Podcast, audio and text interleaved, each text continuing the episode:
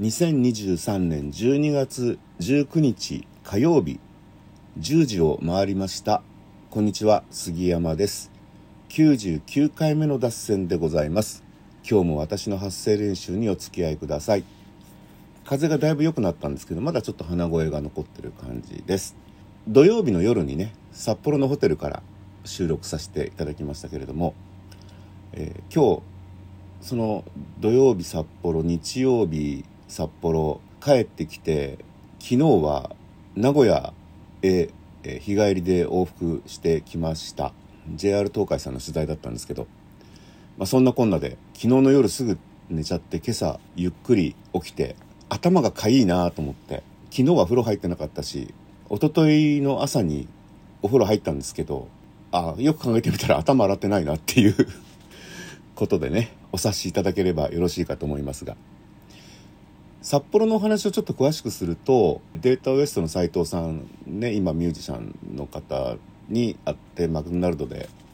すすきので会って電車を眺めて、えー、その243号が通り過ぎてから1時間ぐらい喋って待って、えー、もう一回、えー、243号で市電を一周するという。市電の一周ってその斉藤さんも結構久しぶりだったらしいんですけどいいもんですよね。繁華街から始まって観光地をちょっと覗きつつ郊外の山の見える方向へ行って、まあ、住宅地ですね。ちょっと寂しい感じのところを通ってまた、えー、賑やかなところへ戻ってくるっていう。札幌って結構広いんですけど市電の辺りで割とこう札幌市を凝縮したような景色が見られる感じの風景でね。すごい老舗のラーメン屋さんもあればもう昔からずっとここでやってるんだろうなみたいなあのちっちゃいお店もあるしそれそうかといえば結構ブランド物が並ぶところもあって鬼塚タイガーなんていうねめちゃめちゃ洒落たショップがあってあのいやルイ・ヴィトンみたいだなみたいなね バーキンみたいだなみたいなところが鬼塚タイガーっていうのはあれはあの、まあ、斉藤さんにもお話したんですけど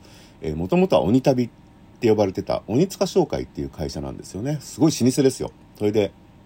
えー、後に会社名を変更しましてアシックスっていう会社になりました。アシックスは皆さんご存知だと思うんですけどこのあの鬼塚鬼旅とですね日本のアマチュアレスリング界にかなりあの協力してくださった、えー、会社であの僕の心の師匠平田隆さんですね。今オレゴンに住んでますけど彼はあのローマオリンピック1961年のローマオリンピックで、えー、4位になりました。アマチュアレスリング日本代表ですね。すごくその応援してくださった会社の一つです。であの平田平田さんがなんだっけな孫が生まれたっていう話をそのアシックスの会長さんね友達に言ったらあのものすごいいっぱい子供用の靴が届いたらしくて。で平田さんが逆ギレしてうちの子は足2本しかねえんだっつって怒ったっていう話があるんですけど。いやいやいや、まあ嬉しかったんでしょうね。えー、友達同士だからそうやって 言い合えるんでしょうけど、えー、まあそういうエピソードがちょっと面白いなっていう話を、あの、斉藤さんにもしましたけど、そんな感じで、えー、その後、あの、斉藤さん車で来ていただいてたんで、駐車場から車を出して、えー、ホテイっていうね、ラーメン屋さんに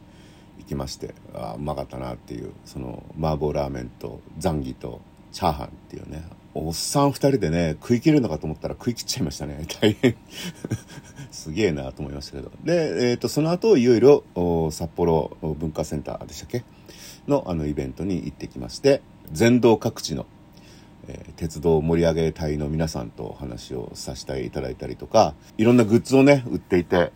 一番傑作だったのは日本国有鉄道の名盤っていうのが売ってて3000円って言われてあなんか安いかもしんないと思って思わず買ってしまいましたけど名盤に手作りのね木の額をつけていらっしゃったのがあって。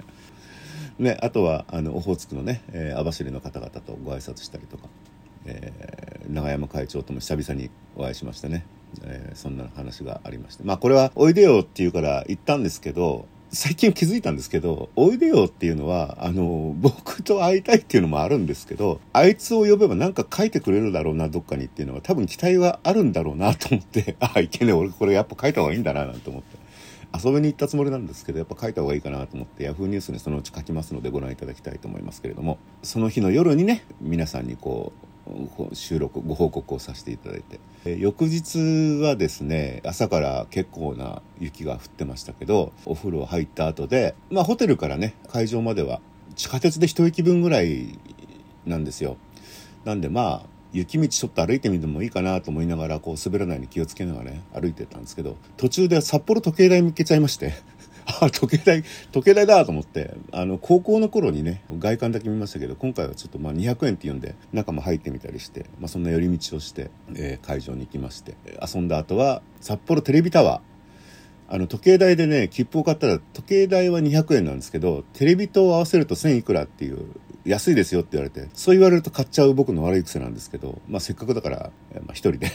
タワー上がって、まあのんびりしたかったんですけど豪雪というね予報もあったので飛行機は飛ぶのに電車が止まるっていうのは一番悲しいことなのでもうとりあえずもうさっさと空港へ行っちゃおうっつって2時間も早く空港行って、え無事に飛行機も飛んで帰ってきましたということですね。で翌日はこれまたね7時18分発ののぞみで名古屋へ向かいましてまあ、新横浜までね、えー、車で行きまして。これはだってね駐車場1200円で片道バスと地下鉄乗り継いでも結構値段いっちゃうんでまあこれはいいなと思うんですけど、えー、スマート EX で往復かなり前からね安いあの切符を予約して行きまして。そしたらあの乗ってみたらですね僕の席はあのいい席っていう富士山側のね窓際なんですけど誰か座ってんですよで綺麗な金髪のねお姉さんが座っててあれ？とか思ってでもう一回チケット見て見比べてたらあの今時28件珍しいななと思ったらあのそのお姉さんが「ここですか?」みたいなジェスチャーをするんですね指さしてねで「うんうん」って言ったら「OKOK」とか言いながらその隣に行った若い男性があのどきまして で、お姉さんが開けてくれまして。で、若いお兄さんはね、あの、海側の B 席だったのかな、真ん中のね。ああ、そうか、そういうことで、席がね、バラバラだったんだな、なんて思って。で、譲ってあげようかなと思ったけど、なんか、会話不足、あんまり上手じゃないから、できないからいいやと思って座って、僕はいきなりあの、駅弁をね、食べ始めたんですけど、外人さんはね、ああ、日本人はやっぱ電車乗るとご飯食べるんだっていうことを、あの、はしたないなと思ったんでしょうね。あの、僕も韓国に行くとね、お店の奥で普通にキムチ臭いご飯食べてるじゃないですか。あ、文化だなと思って。まあそんなような。で、えー、名古屋着きまして僕がまたお姉さんに声かけて、あの、通路から出ますね、なんつって。その時にね、やっぱり外人さん足長いですから僕 あの、つまずきましてね。お姉さんがあの転びそうになったんですそのお姉さんなんかね、席移って移動してった男性と、あの、カップルか夫婦なのかなと思ったら、いつ前さんとか言ってたよ。あ、お母さんなんだと思って。若い綺麗なお母さんでしたね。えー、で、えー、まあ、いずれにしても、あの、まあ、名古屋で降りて。で、帰りがですね、またあの、やっぱりいい席を僕取ってたんですけど、あの、通路側の席に若い綺麗なお姉様がいらっしゃってですね、足元にキャスターバッグを置いてったんですね。だからまあそのままじゃ入れないから一声かけたんですけど、とりあえず僕トイレ行きたかったんで、あ、すいません、ちょっと荷物だけお貸してください。僕トイレ行ってきますんで、なんて言って帰ってきて。そしてお姉さんがその、どけ、立ち上がってくれようとしたんで、いや、そのままあの、窓側行ってもらってもいいですよ。僕次で降りちゃうんでって言ったんですけど、いやいや、いいですから、みたいな。いや、そこ、そう遠慮されちゃったな、みたいな。そうですか、なんつって。でね、お姉さんが英文の本を読んでるんですよ。もう、もう思わず、あれ、あ、学生さんですか？って言ったら、いえいえ、主婦です、なんて言われちゃって、